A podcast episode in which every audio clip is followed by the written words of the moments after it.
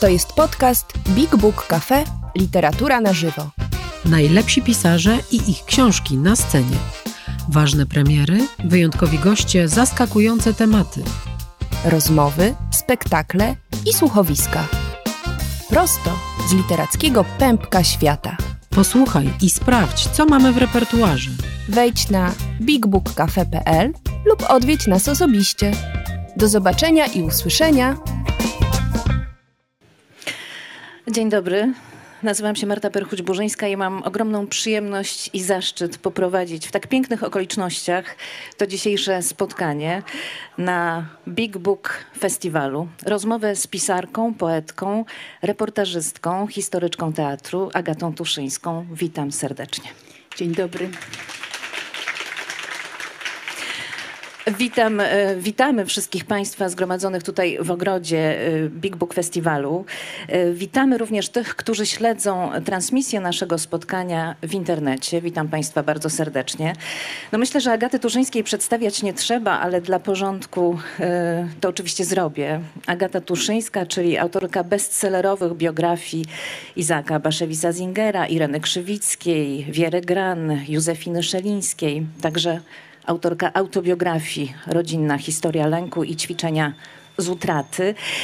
Agata Tuszyńska to również współautorka bagażu osobistego po marcu i książki Mama zawsze wraca, także współautorka wydanej ostatnio książki Jutro nie mieści się w głowie. Agata Tuszyńska, to też muszę Państwu po powiedzieć, bo jest pierwszą bohaterką nowego cyklu organizowanego przez Big Book e, Cafe, cyklu Wielkie Pytania, e, który to cykl będę miała zaszczyt e, prowadzić przez kolejny rok. Jedno spotkanie w miesiącu. Wielkie pytania. No właśnie, wielkie pytanie dotyczące utraty to jest temat naszego dzisiejszego spotkania. Nie ma i nie wróci.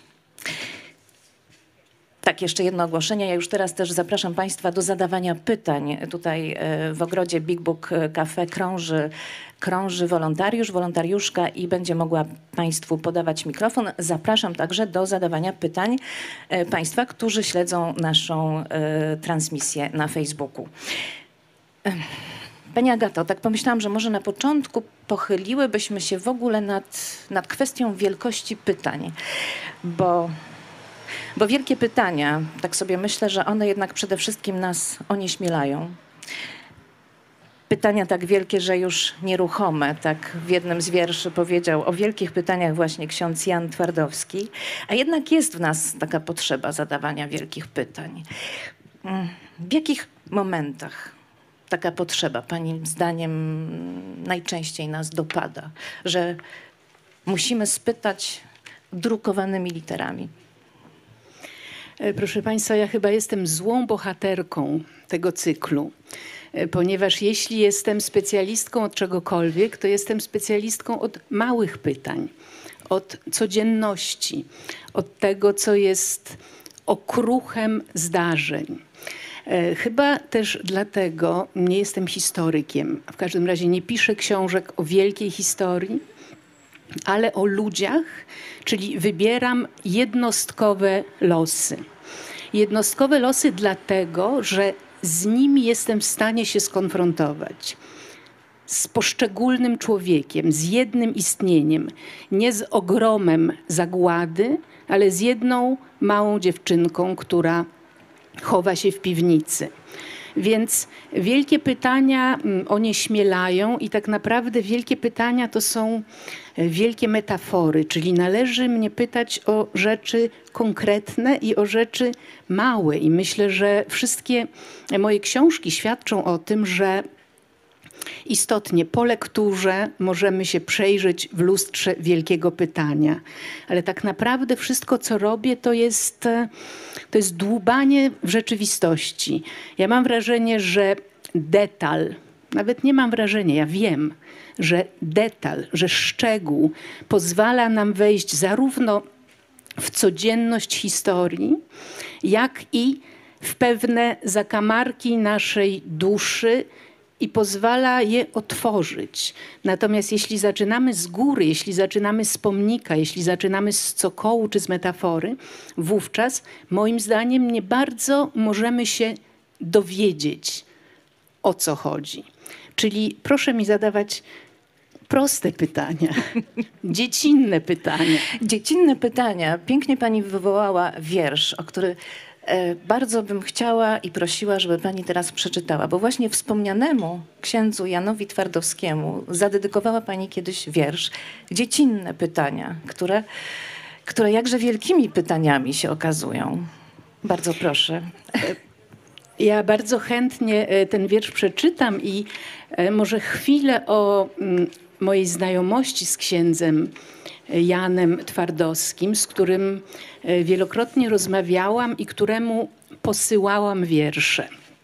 Nie wiem, czy to jest łatwo sobie wyobrazić dzisiaj, ale byłam bardzo nieśmiałą dziewczynką i kontaktowałam się z wieloma ludźmi, z których chciałam poznać właśnie przez listy, przez słowa. E, tak było z Marią Kuncewiczową, do której wysyłałam listy i tak było z księdzem Twardowskim. E, tak było również z Tadeuszem Różewiczem. Posiadam bardzo ciekawą naszą korespondencję. Może kiedyś coś się z tego również wyłoni. I ksiądz Twardowski pisał do mnie, że podoba mu się właśnie moja moja codzienność. Może ja ten wiersz przeczytam i wtedy zobaczycie Państwo, o co chodzi dlaczego, no właśnie, dlaczego niewielkie Tylko pytania. dziecinne. Dziecinne pytania. Dlaczego róża z pretensjami, cała w pąsach, bezwstydna jak odpustowe cacko, a ostrozęba pokrzywa łysa? Dlaczego jemioła w koronie a poczciwa kapusta wzdęta? Dlaczego zawsze blednie fam fatal lilia, co się dopiero urwała z secesji, a nie zapominajka uparcie zapomina? Dlaczego oset krewnym jeża, a wielbłąd inwalida? Dlaczego foki wiecznie na diecie, a mrówki ciągle na obie zmiany? Spocone pszczoły, a wyfraczone pingwiny?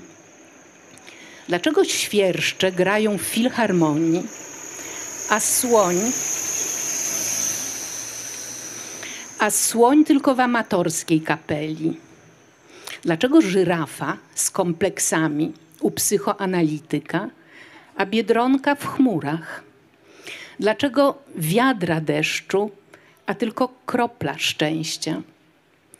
Dlaczego uroczyście umiera tylko jesień? Dlaczego strach ma największe oczy? Dlaczego burza zawsze niewychowana, a tęcza jak lizak na pocieszenie? Dlaczego ptaki bosonogie, choć skrzydlate? Dlaczego zamiast bram raju schody kuchenne do nieba? I gdzie fanfary zwiastujące prawdę? Dlaczego czułość kuzynką litości? Dlaczego siwieją także psy i drzewa? Dlaczego w każdym oknie widmo krzyża? Dlaczego ten los? Dziękujemy bardzo. Pamięta Pani okoliczności, w, w jakich powstawał ten wiersz? Nie pamiętam, ale ja w ogóle niewiele pamiętam. Jak na osobę, która zajmuje się pamięcią i zapisywaniem pamięci, e, to istotnie może się wydać dziwne. Ja pamiętam w momencie, kiedy pióro dotyka papieru, albo przynajmniej próbuje sobie przypomnieć. Natomiast na takie pytanie zadane z perspektywy czasu nie potrafię odpowiedzieć. Dlatego może tak uparcie powtarzam ciągle, że niezapisane nie istnieje. I dlatego zapisuję równie obsesyjnie, ponieważ to, czego nie zapiszę, odchodzi, ulatuje z mojej pamięci, a także, jak sądzę, ulatuje z pamięci świata, z pamięci innych ludzi.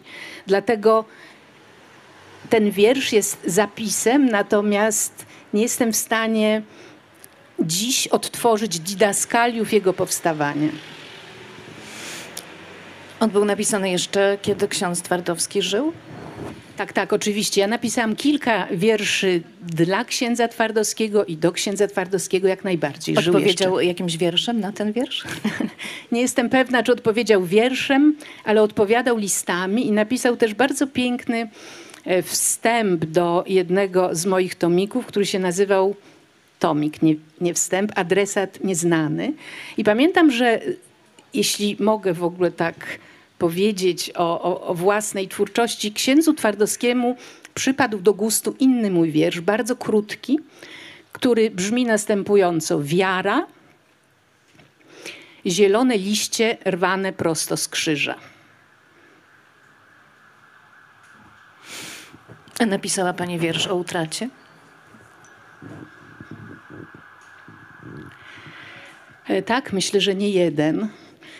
E, Ja trochę jestem mm, w sprawie moich wierszy, mm, nie wiem jak to powiedzieć, skromna, czy też e, nie mówię dużo o wierszach, dlatego że te wiersze jakoś tak się stało, nie stanowią głównego trzonu mojej twórczości. Może to e, nie jest dobrze, nie wiem dla kogo, czy dla czytelników, czy też dla mnie, ale ja piszę, mam wrażenie, że wszystkie moje wiersze i wszystkie moje teksty w ogóle, także prozatorskie, to są teksty o tęsknocie i o utracie. Wiersz kończy się, ten, który pani przeczytała, dziecinne pytania, takim zdaniem, dlaczego ten los? I od razu sobie pomyślałam też, dlaczego ten los i dlaczego utrata i dlaczego strata tego, co było i nie wróci. Dlaczego to jest wpisane w nasze jestestwo. No, żyjąc, tracimy życie, także to wszystko nam, ta utrata towarzyszy nam od, od dnia narodzin. Ale z drugiej strony też dzięki utracie często poznajemy sens tego, co ważne. Czy w ogóle można powiedzieć, Pani zdaniem, że utrata ma sens? Muszę odpowiedzieć, że tak, ponieważ e, nie moglibyśmy dalej żyć, ale na inne pytanie, czy cierpienie uszlachetnia, odpowiadam, że nie, nie uszlachetnia. I e, z tą utratą się mierzymy. Utrata jest właśnie w nasz los wpisana, wobec czego gdybyśmy nie potrafili się z nią zmierzyć, nie moglibyśmy iść dalej, nie moglibyśmy żyć, moglibyśmy jedynie być w żałobie, przeżywać żałobę, bić głową o ścianę i e, zamknąć sobie wszelkie możliwości dalszej drogi, czyli staramy się utratę przezwyciężyć, ale to bywa, to bywa bardzo trudne. Ja o tym wielokrotnie e, pisałam. Kiedy po raz pierwszy zauważyłam utratę, czy też upływ czasu, czy bardzo fascynowałam się teatrem. Uważałam, że będąc bardzo młodą osobą, zresztą stąd moje studia na Wydziale Wiedzy o Teatrze, czekałam na przedstawienia. Czekałam na spektakl, na aktorów, którzy odgrywali przede mną swoje wspaniałe role. Uważałam, że są wcieleniem człowieczeństwa, ponieważ bez kosztów mogą być królową i pasterką i maszą czechowoską i Lady Macbeth. Czekałam na przedstawienia, po czym i czekanie, czyli tęsknota była sensem pewnego odcinka mojego życia, po czym przedstawienie się odbywało i się kończyło. I ja zostawałam z niczym. I wtedy zaczęłam rozumieć, że, że ja muszę to zapisywać, że muszę zrobić coś takiego, co sprawi, że ja to przeżycie, to zdarzenie nadal będę miała. I całe moje pisanie bierze się z tego, że ja chcę mieć, chcę zatrzymać, chcę.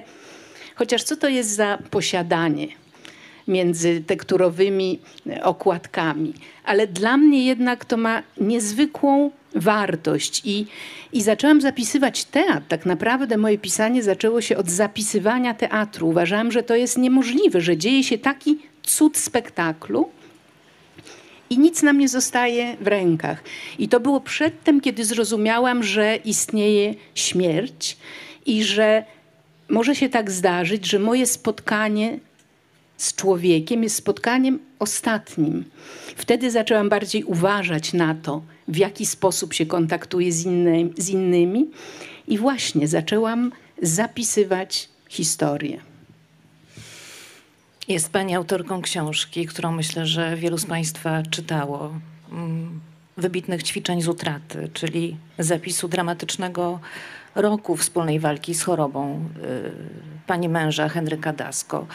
Mm, no właśnie, sam tytuł już narzuca pytanie, czy, czy utratę da się wyćwiczyć, czy utratę da się oswoić, czy, czy da się y, nauczyć obcowania z nią? Nie da się i da się. Trzeba to zrobić, jeśli chcemy żyć dalej. E, ta książka, moim zdaniem, musiała powstać, dlatego że ja sama inaczej nie poradziłabym sobie z tym, co się stało. I e, bardzo dobrze rozumiał to mój mąż, który już chorując i chorując bardzo ciężko, mówił: Musisz to napisać, musisz to zapisać. Nie jesteś pielęgniarką albo nie jesteś wyłącznie pielęgniarką. Chcę, żeby to zostało zapisane. I e, to był niezwykle trudny dla mnie czas, również dlatego, że okazało się, że ja nie potrafię pisać.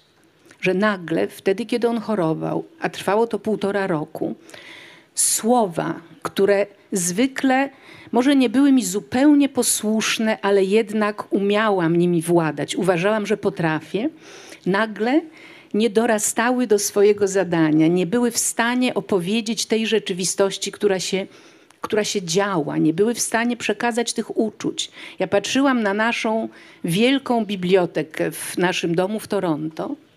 Brałam do ręki różne książki, nie byłam w stanie ich czytać. Uważałam, że, że słowo nie jest adekwatne, że nie mogę słowem zmierzyć się z tym, co się dzieje, z ogromem cierpienia, współczucia, bólu, krzywdy.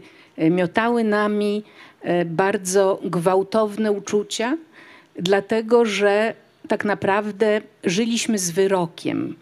E, ten nowotwór, na który zachorował mój mąż, był niemożliwy do pokonania więc wiedzieliśmy, że bijemy się z przeciwnikiem, który jest od nas silniejszy. Przynajmniej ja to wiedziałam, może on wiedział mniej. Wobec czego e, cała nasza energia i cała nasza siła skoncentrowana była na walce. E, ponieważ Henryk miał bardzo wielu przyjaciół na całym świecie, ja musiałam codziennie zdawać relacje z tego, co się dzieje. I zapisywałam zdarzenia tejże codzienności. I tylko dlatego, potrafiłam potem napisać tę książkę, dlatego że inaczej ja bym nie pamiętała, co się działo. Te zdarzenia były tak dramatyczne i tak głęboko nas doświadczające, że potem ja nie wiedziałam, co było kiedy. Co się działo podczas pierwszej operacji głowy, kto przyszedł z rosołem podczas drugiej. W naszym domu było wówczas mnóstwo ludzi. Nie potrafiłabym tego odtworzyć, więc robiłam takie sprawozdania i dzięki temu potem mogłam w jakiś sposób tę rzeczywistość odtworzyć. Ale wracając do pytania, czy da się, nie da się oswoić utraty. Aczkolwiek sam fakt, że ja teraz tutaj przed Państwem siedzę, 15 lat później, chyba świadczy o tym, że jednak coś w rodzaju procesu oswojenia nastąpiło, ponieważ jestem. E, ja rozważałam mm, też możliwość zejścia z tego świata zaraz potem, kiedy mój mąż odszedł. I zresztą ostatnie zdanie tej książki brzmi jakoś tak: Umarliśmy 16 września 2006 roku. Ale potem zawstydziłam się tej myśli, ponieważ on tak walczył o to, żeby żyć. I takie to życie nasze wspólne i życie w ogóle, które kochał, było dla niego ważne, że ja nie mogłam tego zrobić. Ja musiałam sobie dać radę. Tak jak wielokrotnie w innych sytuacjach musiałam sobie dać radę. I Henryk tutaj się śmiał ze mnie, że ja mam taki gen przeżycia, taki survival skills, takie, takie umiejętności przeżycia. I ja myślałam, że to po mojej żydowskiej babce, ale on twierdził, że to po mojej babce z Łodzi, która była z rodziny chłopskiej i kolejarskiej. I on mówił, to ona sprawia, że, że ty sobie poradzisz, bo musisz sobie poradzić, bo ja chcę, żebyś sobie poradził, poradziła. Czyli pisanie tej książki e, spełniało wielorakie funkcje. Z jednej strony chodziło o to, żeby pokazać, w jaki sposób człowiek może być nagle wytrącony z życia pełnego pasji, przygód i miłości w świat szpitala i choroby, który jest zupełnie inny, nieznany i być skazanym na ten świat. Ja to chciałam opowiedzieć także dlatego, że wiem, że ta historia może dotyczyć każdego z nas. Ta moja książka powstała po rodzinnej historii lęku i pamiętam jak dziś dziennikarze mnie pytali, co pani teraz będzie pisać po rodzinnej historii, że niby napisałam tę moją najważniejszą książkę. Ja wtedy mówiłam, ja nie wiem. I nagle życie dało mi tę historię i musiałam sobie z nią poradzić, wobec czego musiałam ją opisać. I to jest ta książka, której nigdy bym napisać nie chciała, ale tak się zdarzyło, że napisać ją musiałam. Pamiętam, że kiedy Henryk jeszcze żył, byłam na spotkaniu autorskim. Ta nasza choroba i, i życie w chorobie działy się w Toronto, w Kanadzie.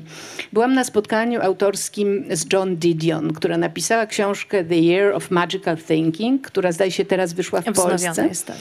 Rok magicznego myślenia i to była książka o chorobie, nie o chorobie, on nie chorował, o śmierci jej męża, który nagle przy kolacji podniósł e, kieliszek z whisky upadł i tak się skończył ich świat, jej świat. I pamiętam, że patrzyłam na Didion. Ona była bardzo e, piękną, ale wydawało mi się, że bardzo starą kobietą, może dlatego, że miała bardzo zmarszczoną twarz. I pamiętam, jak wychodziła przed salę pełną publiczności i mówiła o, o, o śmierci swojego męża i mówiła, co jej to zrobiło. Pamiętam, że Wyrwałam się właśnie z domu na to spotkanie i patrzyłam na nią pełna podziwu, myśląc, ja bym tak nie potrafiła. Po czym znalazłam się nagle w tej samej roli, w tej samej sytuacji. Didion wydała swoją książkę dwa lata po śmierci męża. Moja książka wyszła rok po śmierci mojego męża i e, co również wzbudzało pewne dziwaczne komentarze. E, mam też wrażenie dlatego, że my tutaj w kraju nad Wisłą nie jesteśmy przyzwyczajeni do tego, żeby o chorobie i o śmierci mówić bezpośrednio. Natomiast ja mam wrażenie, że o tym trzeba mówić. I jeśli jest e, jakakolwiek lekcja z tej historii, czy też z tej utraty, to mianowicie taka, że jesteśmy w stanie wszystko przetrwać, jeśli, jeśli ta osoba, dla której to robimy, czy z którą jesteśmy, jest dla nas taka ważna, jak Henryk był dla mnie. I ja tutaj mm, przygotowałam coś dla Państwa zupełnie innego, ale chciałam e, ten fragment przeczytać, żeby powiedzieć, może nie każda miłość jest taka jak nasza ale rozumiał mnie mój e, bardzo ukochany pisarz Julian Barnes, e, który również stracił żonę. I w swojej powieści, która jest także o tym, ale nie tylko o tym, bo także jest o lataniu balonem i o Sarze Bernard, napisał takie zdanie, które ja teraz umieściłam w epilogu do ćwiczeń z utraty, który właśnie napisałam, bo bo książka jest wyczerpana i będzie wznowiona na jesieni. I mianowicie Barnes pisał tak. Łączymy ze sobą dwoje ludzi, którzy nigdy dotąd nie byli połączeni. Czasem przypomina to tę pierwszą próbę sprzężenia balonu na wodór z balonem na ogrzane powietrze. Lepsza katastrofa i pożoga, czy pożoga i katastrofa?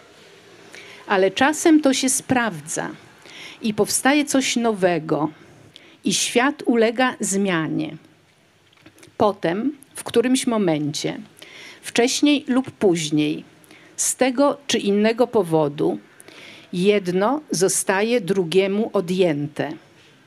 A to, co zostało odjęte, ma wyższą wartość niż suma tego, co było wcześniej. To może nie być możliwe w matematyce, ale możliwe jest w uczuciach. Świat ulega zmianie, a, a człowiek po utracie jest tym samym człowiekiem, który był? Kiedy teraz pani pisze epilog y, do nowego wydania ćwiczeń z utraty, ma pani już pewnie inną perspektywę. E, tak, niewątpliwie mam inną perspektywę. 15 lat to jest, to jest bardzo dużo. Niektóre dzieci moich przyjaciół jeszcze nie były urodzone wówczas, kiedy e, mój mąż odchodził. E, muszę powiedzieć, że myślałam, że ten epilog, czyli ta opowieść o tym, co ze mną się dzieje i jak się dzieje, będzie łatwiejszy do napisania. E, tymczasem nie jest łatwy, dlatego że ja nie mam jednoznacznej definicji ani tego, kim się stałam po tych 15 latach, ani tego, w jaki sposób ciągle e, mojego męża mi jest brak. I ja nie wiem, czy Państwo myślicie, że to jest możliwe, ale rzeczywiście nie ma dnia, żebym nie myślała o nim i nie kierowała do niego pewnych. Ja byłam uzależniona od adresata życia. On był adresatem mojego życia. I e, życie w pojedynkę, jakie teraz prowadzę i, i no właśnie ta pojedynczość jest mi obca. I teraz opowiadam historię dwóch postaci, które są we mnie w tymże epilogu. Jedna to jest ta, która nie przestaje za tym człowiekiem, którego straciła tęsknić, która tak naprawdę chciałaby pogrążyć się w rozpaczy i żałobie i nie wychodzić stamtąd, stale być przy nim. Ale jest też druga ja. To jest tak, jak Wierę Gran na starość pytano, Pani Wiero, jak Pani sobie właściwie radzi? Ona mówiła, bo są dwie Wiery. Jedna, ta staruszka leży w łóżku, a druga Wiera się nią opiekuje. Czyli e, tutaj jest coś podobnego. Ja się sobą opiekuję, tamtą sobą, która jest samą utratą, opiekuję się ja, która wiem, że trzeba wyjść stamtąd do świata, że trzeba coś z tym doświadczeniem zrobić. Nie wiem skąd wiem, może to jest właśnie ów gen przetrwania, który jest we mnie, gen ja się upieram żydowski, on się upierał polski, wszystko jedno, jaką on ma narodowość czy też kolor. Ale ja chyba lubię żyć, mimo że e, cały czas mi się wydaje, że moje życie jest niepełne przez to, że nie mam go komu dać, czy też ku komu go skierować. I może za bardzo w tej chwili zdaje mi się, że kieruję je ku Państwu, ku Wam, ku moim czytelnikom. I to jest właściwie wszystko, co mogę zrobić. Zapisać to, co się ze mną dzieje i spróbować ofiarować to innym i liczyć na to, że może im się to przyda, czy że może będą mogli w jakimś sensie się w tym przejrzeć i coś to im da, coś im da dobrego, pozwoli rozwiązać jakieś supełki w sobie, bo wszyscy te supełki mamy.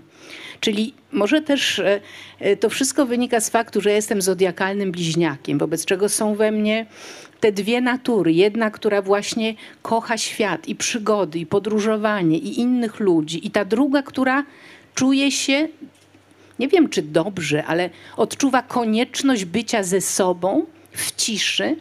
Na przykład mój zawód, przecież pisanie polega na wysiadywaniu samotnym przed kartką papieru. Bez względu na to, czy się coś napisze, czy się nie napisze, chodzi o to, żeby siedzieć i próbować z siebie coś wydobyć. Natomiast ta druga ja przecież podróżowała po świecie jak szalona, właśnie w poszukiwaniu historii, ale nie tylko, w poszukiwaniu ludzi, drugiego człowieka. Czyli jest dwoistość we mnie i jest dwoistość w, jakby w tym epilogu utraty. E, to chyba tak. Czyli ja jestem podwójna. To jest ona, ja, ja, ona i tak naprawdę, no nie wiecie Państwo, teraz obcujecie z tą, która wychodzi do świata i która chciałaby Wam powiedzieć, że życie jest warte życia. I e, kiedy siedzieliśmy po śmierci Henryka, e, kiedy odsiadywaliśmy Shiwę, czyli taka, to jest taka żydowska stypa, kiedy żałobnica nic nie robi, siedzi i jest jakby uosobieniem rozpaczy. Wszyscy przynoszą jedzenie, wspominają zmarłego. No to ja już nie jestem tam, ale toas, który się wznosi wówczas jest za życie, lechaim, czyli żegnamy kogoś. To pożegnanie jest wpisane w los Barnes też o tym pisze. Jakoś się musimy pożegnać, ale potem jeszcze możemy coś zrobić z tym naszym życiem. Ja myślę, że e, mój mąż chciałby, żebym coś z tym życiem zrobiła i no i się staram. Żeby w tym braku znajdować sens, ale to jest też wielka sztuka. Pani Agato, ale mm, to doświadczenie utraty, tak jak powiedziałyśmy na początku,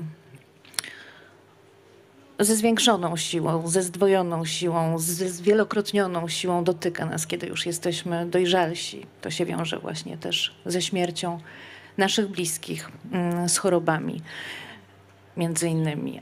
A to pierwsze takie doświadczenie utraty, jakie pani pamięta jeszcze z dzieciństwa, bo w każdym z nas jest jakieś takie doświadczenie. Nie wiem, o której pani myśli historii czy chodzi o, czy chodzi o śmierć, czy chodzi o mm, czy chodzi o świat, który się nagle wali, świat, który znamy, który okazuje się być innym światem. Nie, czy ja pytam o Pani doświadczenie i o Pani pierwsze skojarzenia, ale oczywiście nie ukrywam, że jedną z moich książek życia jest rodzinna historia lęku i czytałam tę książkę kilka razy i, i, i myślę, że to doświadczenie tego dziecka, które pani opisała, tego dziecka, któremu świat pękł na dwie części w pewnym momencie. To jest, to jest coś, co mi też gdzieś tam towarzyszy mm, od lat, od kiedy tylko sięgnęłam po pani książkę. Pamiętam to. Myślę, że że wielu czytelników również. To znaczy, myśli Pani o tym, że o odejściu ojca, to znaczy, że nagle e, ja zostaję z mamą i nie rozumiem dlaczego, i potem zresztą niemal całe życie tego ojca szukam w różnych e, związkach i w różnych e, w różnych mężczyznach. Tego gdzieś ojca utraconego. Tak. Tego ojca utraconego, tak. Ja myślę, że rodzinnej historii lęku również należy się epilog. Jest to książka, którą ja wydałam dawno temu, kilkanaście lat temu. 2005 rok. Właśnie.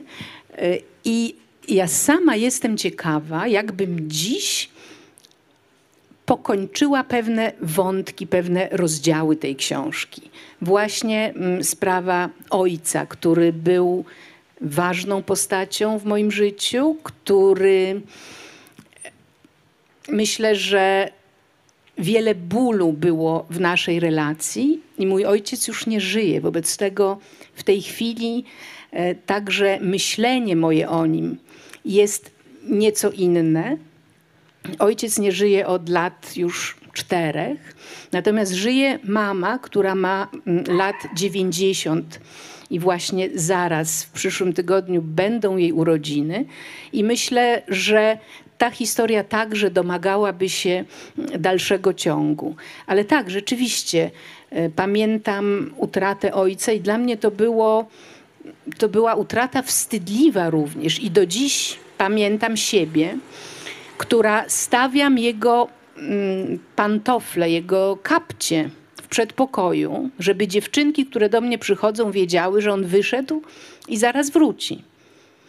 Czyli nie mogłam się pogodzić z myślą, że on nas opuścił, że on nas zostawił. A co więcej jeszcze, mój ojciec był wówczas bardzo znaną postacią w Polsce tu helikopter, tu helikopter, mówi Bogdan Tuszyński. Dla Państwa, którzy jesteście, pamiętacie czasy wyścigu pokoju, wiecie, że redaktor Tuszyński, jego głos to, był, to była ważna postać. Czyli w szkole wszyscy wiedzieli, że jestem córeczką redaktora Tuszyńskiego. A ja tylko wiedziałam, że że jego nie ma, bo on nas, on nas opuścił, on wyszedł z domu. Czyli tak naprawdę, czy jestem córeczką redaktora Tuszyńskiego? No jestem. Ta historia ma jeszcze inną warstwę, dlatego że ja się dowiedziałam dużo, dużo później, że on wcale nie chciał nas opuszczać, że to była decyzja mojej mamy, która po prostu się w kimś zakochała ale dziecka wtedy nie informowano o takich sprawach, wobec czego ja żyłam lata całe w przeświadczeniu, że to ojciec mnie opuścił. A co to znaczy dla takiej małej dziewczynki? No to znaczy, że ona coś zrobiła, że to jest jej wina. I, e, no i z tego się trzeba było bardzo długo leczyć. Wydaje mi się, że jestem wyleczona, aczkolwiek może nie do końca. Pani wybaczy, Pani Agato, ale rzeczywiście ja trochę tak y, szykując się do tego spotkania, mm, do tej rozmowy, wyciągałam takie wątki utraty z, z tych książek, które znam, które, które, które uwielbiam. Y, w rodzinnej historii lęku opisała Pani to, jak na przekór właśnie utracie również stara się zrekonstruować losy swojej rodziny, tej ze strony ojca, ale przede wszystkim mówię o tym wątku rodziny matki, której większość, y, której większość członków zginęła w zagładzie.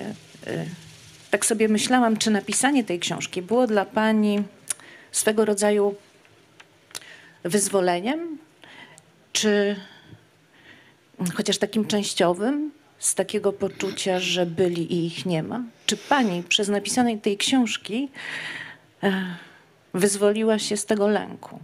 Czy ten lęk utraciła? To są dwa pytania. Jedno pytanie y, polega na tym, dlaczego ja to w ogóle zrobiłam.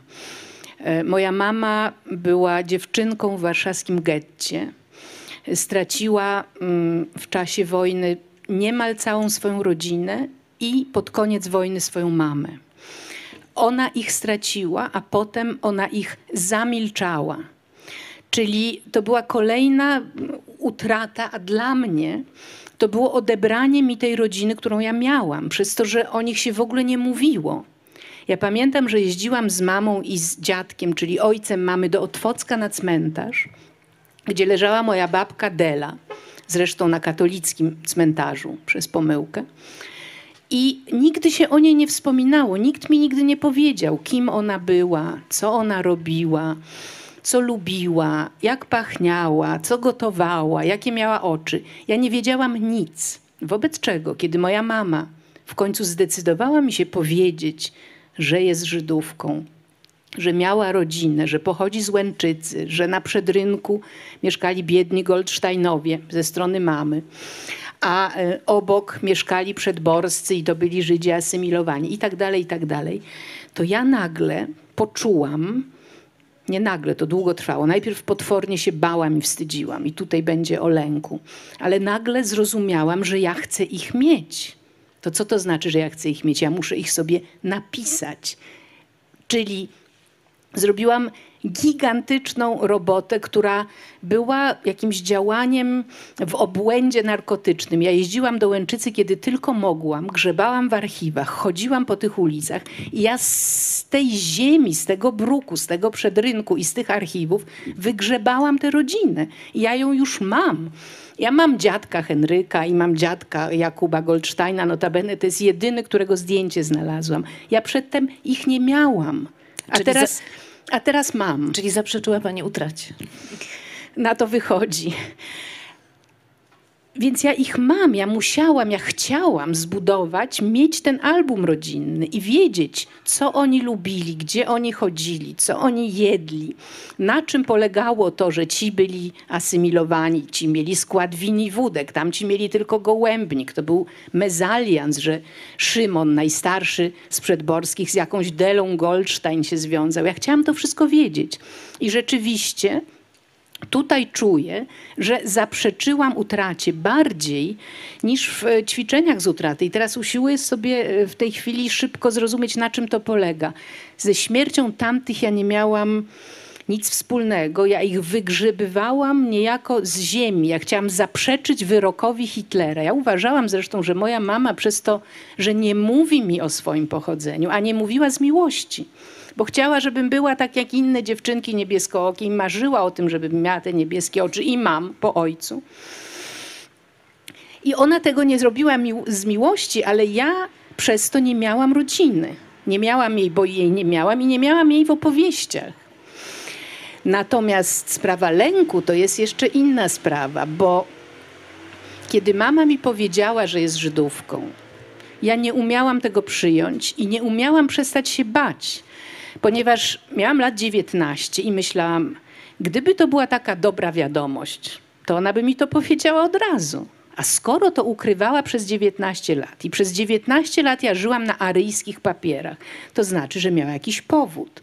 A skoro miała powód, to znaczy, że to jest wcale nie koszerne bycie Żydem w Polsce, albo to w ogóle jest jeszcze wstyd i trzeba się bać. I co zrobiłam?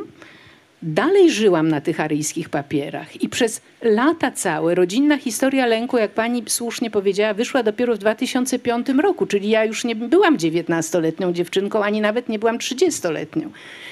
To, to zajęło bardzo dużo czasu i teraz, żebym przestała się bać, i w tym procesie, muszę powiedzieć, bardzo mi pomogło podróżowanie po świecie i bardzo mi pomogła Ameryka, bo nagle w Ameryce ja czułam, że mogę każdemu powiedzieć, że moja mama jest Żydówką i że moja cała rodzina e, zginęła w getcie warszawskim czy w Treblince i nikogo to w ogóle nie, nie dziwiło i nikt mi wtedy nie mówił, że jestem gorsza albo brzydsza, albo lepsza, albo mniej... Nie, nie było... O, nie było ocen. Natomiast tutaj, w tej chwili to też jeszcze jest inaczej, ale moja mama się bała i ten lęk mi przekazała. I teraz e, różni ludzie mówią różne rzeczy o tym, co się wypija z mlekiem matki. E, jedni mm, wypijają coś innego, inni jeszcze coś innego. Moim zdaniem wypija się, pije się lęk, rzeczywiście, ten lęk matki. Ona go przekazuje, mimo że ona tego nie mówiła. Ona mi nic nie mówiła. Ona nie mówiła o getcie, ona nie mówiła, kiedy byłam dzieckiem. Ja tego wszystkiego nie wiedziałam. Pamiętam, że raz był jakiś film właśnie o wojnie i moja mama z płaczem wybiegła z kina. To jest jedyny taki moment, kiedy pamiętam, że zareagował, ale nie przyszło mi do głowy, że dlatego, że ona nagle siebie widzi w tym getcie, tę małą dziewczynkę na ulicach Warszawy z zamurem. Ja nie wiedziałam, że to dlatego. Czyli ten lęk we mnie był i ten lęk bardzo długo istniał. I teraz znowu uważałam, że oswoić ten lęk mogę tylko w taki sposób, że to opowiem, że to wypowiem, że te historie napiszę. I tak się też stało. I pamiętam, że e, na początku oboje moi rodzice, wówczas żyli oboje, nie chcieli tej książki. I bali się tej książki, i źle reagowali na tę książkę, każdy zresztą z innego powodu. Ojciec nie był zadowolony ze swojego portretu, jaki tam mu odmalowałam, natomiast mama się bała. Dalej się bała. Ale kiedy ta książka w końcu wyszła w Polsce, została bardzo dobrze przyjęta i bardzo wielu ludziom znowu się przydała. I ludzie e, mówili mi, no jakie to, jest, jakie to musi być niesamowite uczucie w końcu się wyzwolić z lęku, opowiedzieć o sobie i e, myśleli, że jest mi lżej i było mi lżej. I pamiętam, że po tamtej książce bardzo wiele osób do mnie pisało, opowiadając mi swoje historie, swoje historie, swoje węzły. I to niekoniecznie polsko-żydowskie, ale każda historia inności, innej tożsamości. Czy to był, nie wiem, Cyganie, czy Niemcy, czy e, inność seksualna. Bardzo dużo tych historii do mnie wówczas przyszło i wiedziałam znowu, że ta książka czemuś posłużyła, że ona była bardzo ważna dla mnie z wielu powodów i na różnych poziomach, ale że też przydała się innym. I to było dla mnie ważne. Natomiast czy dziś się boję? Nie, dziś się zdecydowanie nie boję. Myślę, że kiedy się żyje odpowiednio długo, a mam wrażenie, że już żyję odpowiednio długo, I po takiej historii, jaką opisałam w ćwiczeniach z utraty, ja się już takich rzeczy nie boję. Nie boję się tego, co kto o mnie powie i pomyśli. I e, myślę, nie zawsze tak myślę, ale myślę, że wiem, co jest ważne. Mm, ja się tak zastrzegam, że nieważne, bo rzeczywiście moi przyjaciele, którzy są tu przede mną albo którzy na nas patrzą, wiedzą, że zdarza mi się przejmować rzeczami, którymi się przejmować nie powinnam. Ale publicznie mogę powiedzieć, że nie warto, że trzeba wiedzieć, co jest ważne. A ważny jest drugi człowiek, ważne jest dobro, którym możemy się podzielić, jeśli je w sobie mamy. No i jeszcze poezja. To jaki w takim razie byłby, będzie może ten epilog do rodzinnej historii lęku, o którym pani wspomniała? E, nie mogę wszystkiego Państwu powiedzieć, bo nie będziecie chcieli e, tego czytać. Ja myślę, że takiego ryzyka nie ma. Chodzi o to, że życie dopisuje nie epilogi, dalsze części do pewnych wątków. I e, ja kiedyś miałam taki pomysł, żeby napisać dalsze części do wszystkich moich książek, dlatego że każda jakoś ciągle się dzieje. A dzieje się przez to, że ma bardzo wielu czytelników i ci czytelnicy różnie reagują. I z tego, z tego czytania waszego państwa dzieją się różne rzeczy. Na przykład po Wierze Gran miałam proces, tak? I byłam oskarżona Wiera Gran i oskarżona Tuszyńska. E, po Marii Wisnowskiej na przykład dostałam pełno niesamowitych archiwalnych zdjęć i znalezisk. Jak ja tam jeszcze napisałam książki? Po każdej się, po każdej się coś działo. Natomiast rodzinna historia no, dzieje się, ponieważ mój ojciec odszedł i ten rozdział ostatni naszego związku jest również dramatyczny. Mama jest, ale mama w tej chwili cierpi na chorobę pamięci, która jest chorobą mm, zwykłą czy też niezwykłą. Jej sposób w tej chwili istnienia w świecie jest znowu do opisania. To jest dla mnie niezwykle bolesne, ale to, co się dzieje z pamięcią w ciągu naszego życia, mam wrażenie, że jest w ogóle najciekawszym wątkiem naszej osoby. Ja po mamie odziedziczyłam pamięć wybaczającą. To znaczy, ja pewnych rzeczy bolesnych, które mi się zdarzyły, nie pamiętam. Nie chcę pamiętać, one są wycięte. Tak jak mama wycięła getto i wycięła wojny i wycięła śmierć swojej mamy i jeszcze inne wątki. Ale kiedy się zbliżam do nich i kiedy zaczynam je drążyć piórem, wówczas one jakoś w jakiejś formie wracają. Ale proszę pomyśleć przez chwilę o własnym życiu. Jak wspominaliście, czy pamiętaliście, powiedzmy, dzieciństwo 20 lat temu, a jak na nie patrzycie dzisiaj? Czyli to wszystko, co się nam nażywa w życiu, to co się dzieje potem, zmienia naszą pamięć i zmienia nasze pamiętanie, nasz wizerunek siebie. I dlatego to jest takie ciekawe i dlatego do rodzinnej historii lęku epilog dopisany dziś będzie inny niż epilog dopisany na przykład przed śmiercią Henryka, albo niż ten, który bym dopisała za 10 lat. Bo wtedy kolejne warstwy i codzienności, i uczuć, i zdarzeń, i ludzi nałożą się na to, i to kompletnie zmienia naszą pamięć także, nasze życie, ale naszą pamięć. I ta pamięć jest taka szalenie ciekawa, jest taka kapryśna. Spróbujcie e, e, świat, naoczny świadek, tak? Mamy naocznego świadka x 10 osób, każdy pamięta coś innego. Dlaczego? Bo każdy pamięta sobą, każdy coś innego zauważa. To jest tak jak w lekturze książek. Państwo czytacie moją książkę, każdy ją czyta z sobą, każdy ją czyta inaczej. To jest dla mnie wielki zysk, bo to znaczy, że ja napisałam i 150 tysięcy książek, w zależności od tego, kto to czyta, prawda? Czy to jest moment na pytania od Państwa? Czy ktoś chciałby zadać w tej chwili jakieś pytania? To bardzo prosimy, mm, żeby ktoś podszedł z mikrofonem tutaj do pierwszego rzędu. Dzień dobry. E, ja mam takie dwa pytania. E, pierwsze w nawiązaniu do tego, co Pani powiedziała na temat e, tego przekazywania z mlekiem matki lęku, wysysania z mlekiem matki lęku, bo Pani powiedziała, o czym zresztą czyta, czytałam też w Pani książce Rodzinna historia lęku, że przecież Pani przez długi czas nie wiedziała o swoich korzeniach, a mimo to powiedziała Pani, że jednak ten lęk Pani odziedziczyła. W jaki sposób on się manifestował? To ja mam jedno takie pytanie. A drugie pytanie jest y, niezwiązane z tym, co było do tej pory poruszane. Chciałam się dowiedzieć, jak Pani sobie poradziła z pandemią. Y, jak Pani ją oswoiła? Pytanie numer jeden.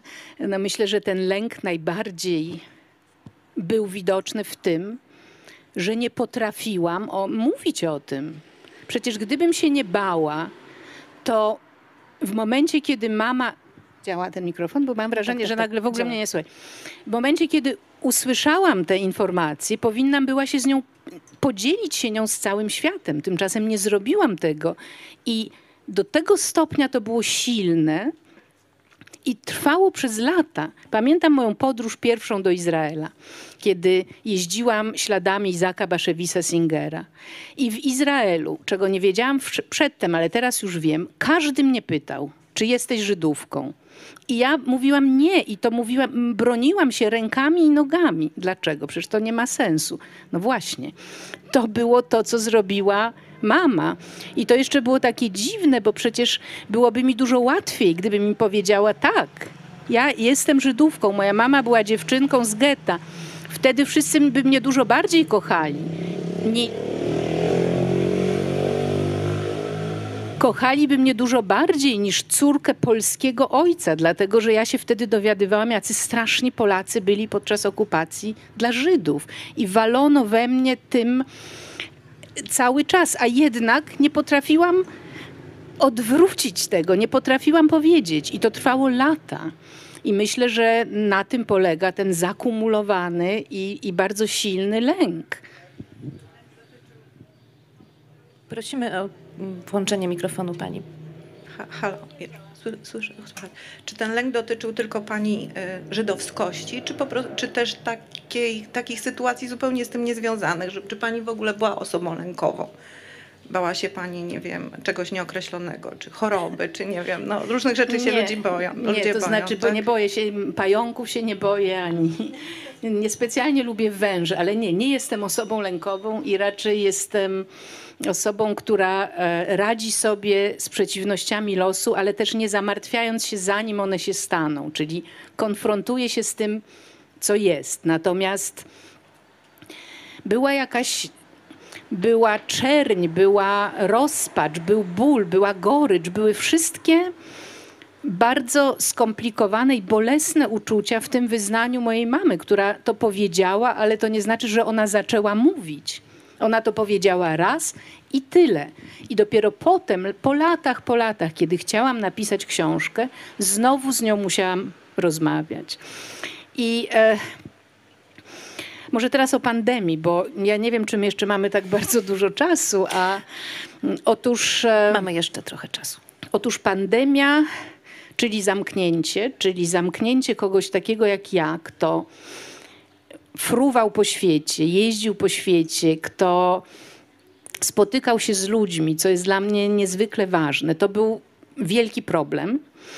I to było coś, czego ja nie potrafiłam pojąć i próbowałam się sprzeciwstawiać i próbowałam coś zmienić. Ja bardzo dużo chodzę, może obsesyjnie chodzę. Teraz sobie myślę, że jestem w tym podobna do mojego dziadka Szymona, który miał depresję, chorował na depresję, ale położył się do łóżka i leżał tak naprawdę 13 lat do śmierci, ale zanim to się stało, czyli przed 68 rokiem i trochę potem, chodził.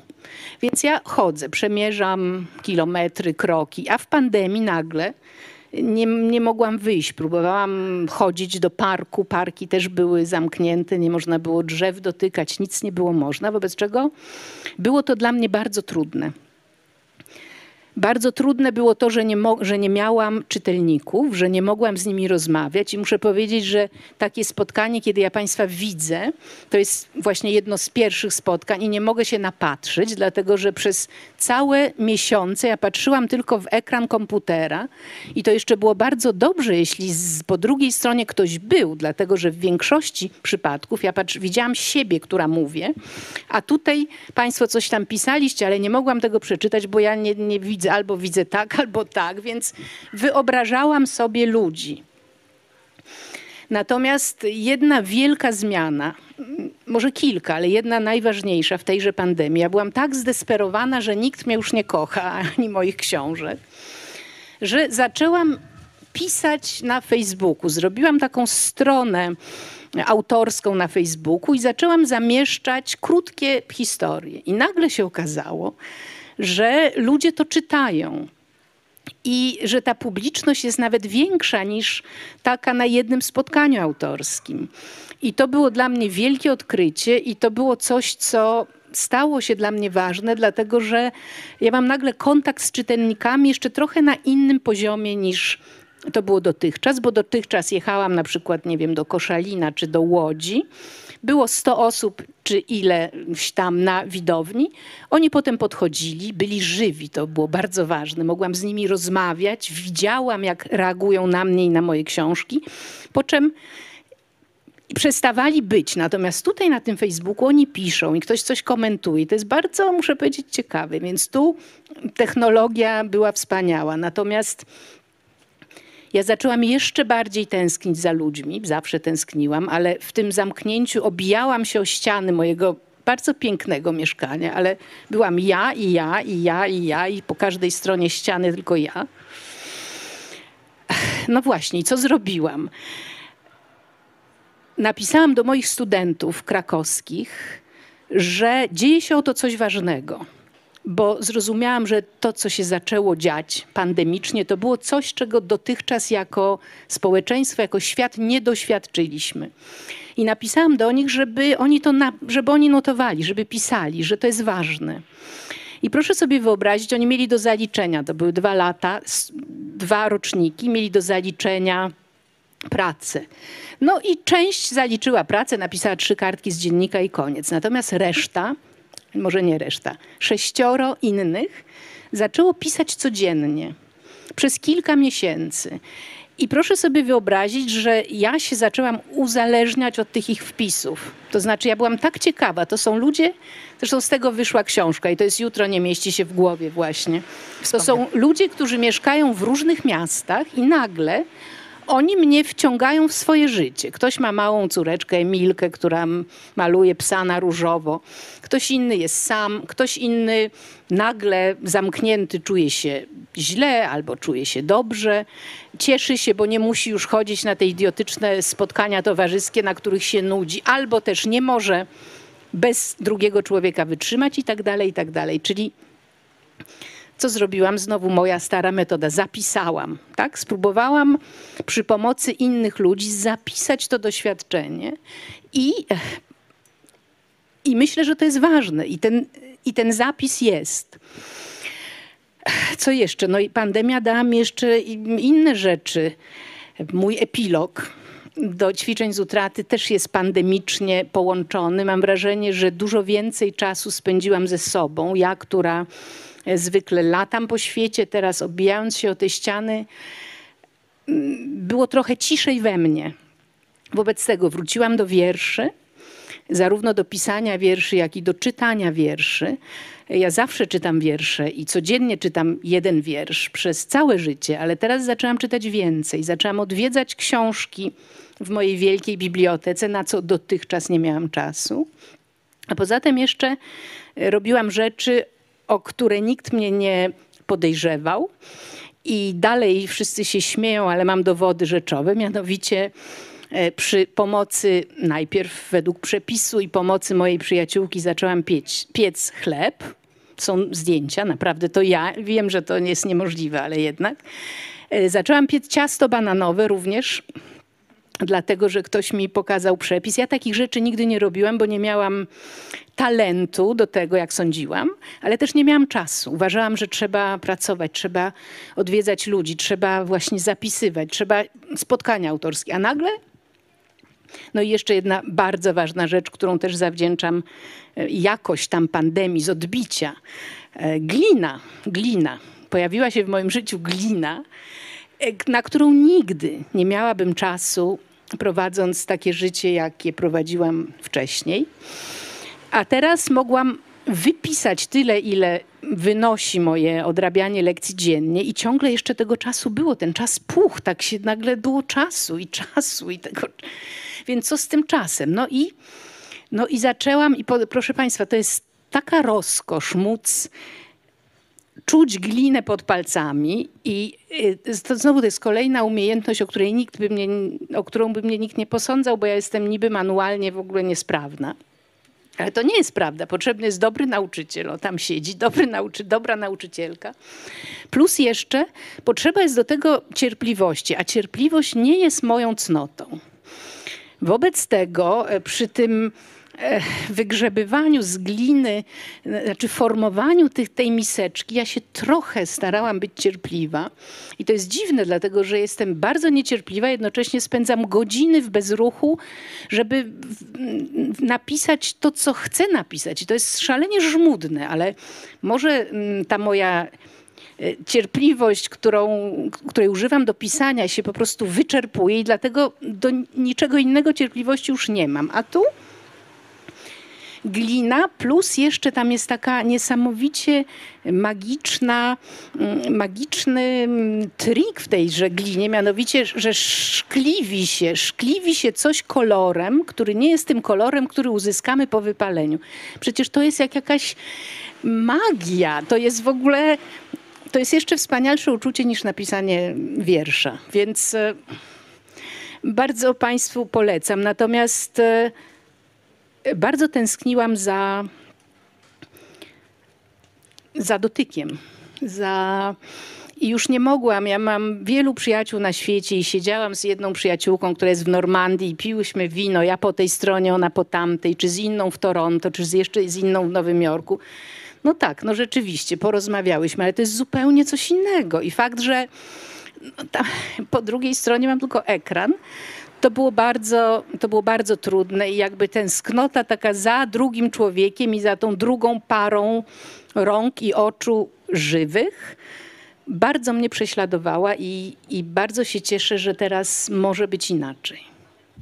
No właśnie, czy może być inaczej, bo, bo pandemia też nasz ten świat, który znaliśmy do tej pory, przewartościowała jednak. Y, a w książce Jutro nie mieści się w głowie zapisała pani takie słowa. Życia nie odwołano, zawieszono jedynie. Mamy czas, by obmyślić, jak się z nim znowu zachwycić, zachłysnąć, jak zrealizować siebie. Trwamy, a zatem wszystko jest możliwe. I tak pomyślałam, już trochę kończąc to nasze dzisiejsze spotkanie, którego tematem była utrata, że może ta chwilowa utrata była jakimś darem. Może. Myślę, że puty życia, póki słów. I e, tak, rzeczywiście może teraz będziemy potrafili docenić to, czym to życie nas zachwyca. Ja jestem, ja, ja, się bardzo światem zachwycam tak naprawdę i tak się właśnie zachwystuję i tego mi brakowało. Ja nie jestem pewna, czy to już jest koniec naszych e, pandemicznych przygód. Być może nie, ale jak powiedziałam, nie martwię się nigdy na zapas, więc nie wiem.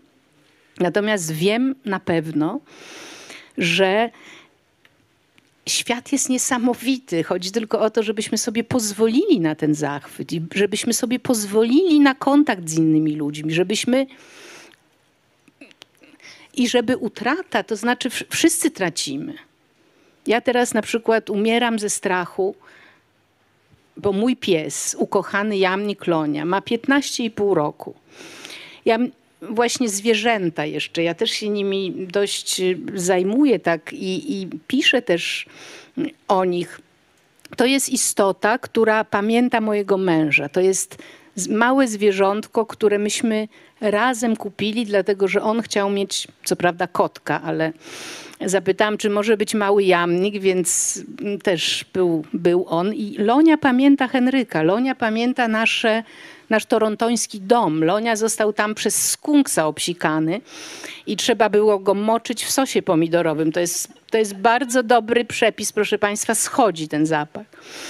Lonia jest tą istotą, która pamięta mnie z tamtego życia, ale ja wiem i wszyscy Państwo, którzy macie zwierzęta, wiecie, że właśnie utrata jest wpisana w nasze obcowanie z tym zwierzakiem, bo po prostu zwierzaki tak się złożyło, że żyją krócej niż my. I no właśnie, i, i co dalej? To także trzeba będzie przeżyć, z tym także trzeba będzie być dalej. I tylko ja myślę, że ważne jest to, jak nas to dotyka i w jaki sposób potrafimy jednak mimo wszystko, mimo łez, mimo żałoby, mimo tego, że nagle zostaliśmy osamotnieni, o, o, jesteśmy w żałobie, ożałobieni, osieroceni, zostawieni, ale, ale ciągle jeszcze wschodzi słońce. I to słońce, proszę Państwa, o 4.30 rano teraz wschodzi, a nad morzem to jest takie fantastyczne, że tylko robić zdjęcia, bo to też jest e, robienie fotografii na przykład, które ja teraz uprawiam, jest także zaprzeczaniem utracie. Jest tak, że ja robię zdjęcia, bo wydaje mi się, że ja wtedy mam ten wschód słońca, że on jest mój. Chociaż zaraz on niknie, jego nie ma, ale to jest tak jak zapisywanie. Nie zawsze można napisać wspaniały wiersz czy wspaniały kawałek tekstu jednego dnia, ale można przywitać słońce i no i właśnie, bo świat jest ciągle, dopóki jesteśmy, on też jest. I chodzi o to, żeby go przytulić. O te fotografie chciałam jeszcze zapytać, y, ale już nie zapytam, bo pani powiedziała, bo ja codziennie rano, kiedy się budzę i mam dyżur w radiu i gdzieś tam ten Facebook jest włączony, to co jakiś czas o takiej bardzo dziwnej porze, kiedy wydaje mi się, że tylko ja nie śpię, czyli jakieś piątej rano, pani Agaty zdjęcia pojawiają się na Facebooku. Kończymy powoli to spotkanie. Pani Agato, ja mogę powiedzieć tylko jedno. Pani się bardzo broniła przed wielkimi pytaniami, a myśmy dostali mnóstwo wielkich odpowiedzi. Za to bardzo dziękujemy. Brawa. Dziękuję bardzo.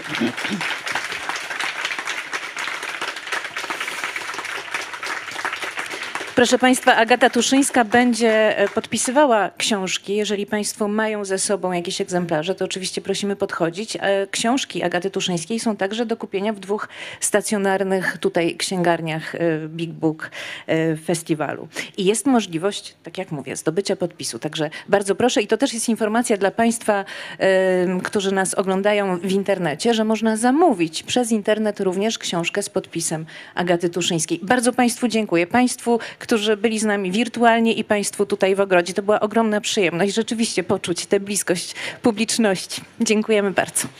Dziękuję bardzo.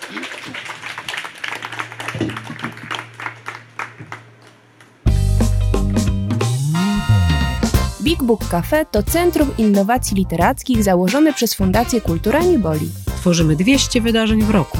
Prowadzimy wege kawiarnię i księgarnię pełną dobrych książek. Big Book Cafe. Żyjemy czytaniem.